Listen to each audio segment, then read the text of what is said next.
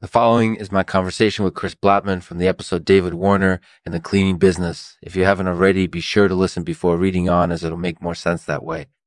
Anyway, without further ado, let's get started.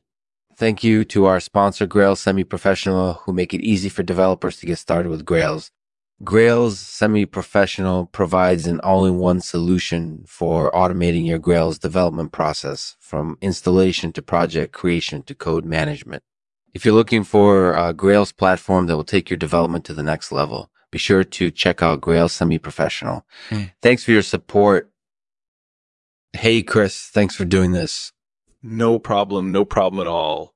So tell us a little bit about you and David Warner.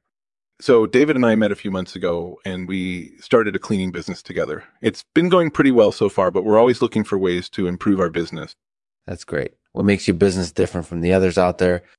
Well, one of the things that sets us apart is that we use high quality equipment. We also focus on providing a great customer experience. That sounds like it would be really important. so, how did you two get together and start the business? We just happened to be in the right place at the right time. David was looking for a new partner and I was looking for a new opportunity. We hit it off and the business just took off from there.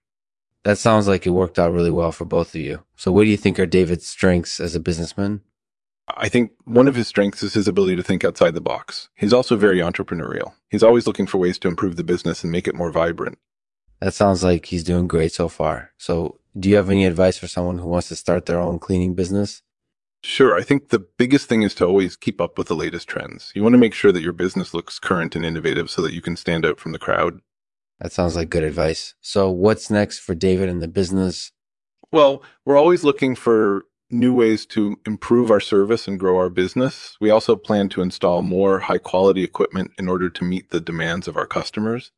That sounds like a great plan. What kind of things do you like to do in your spare time?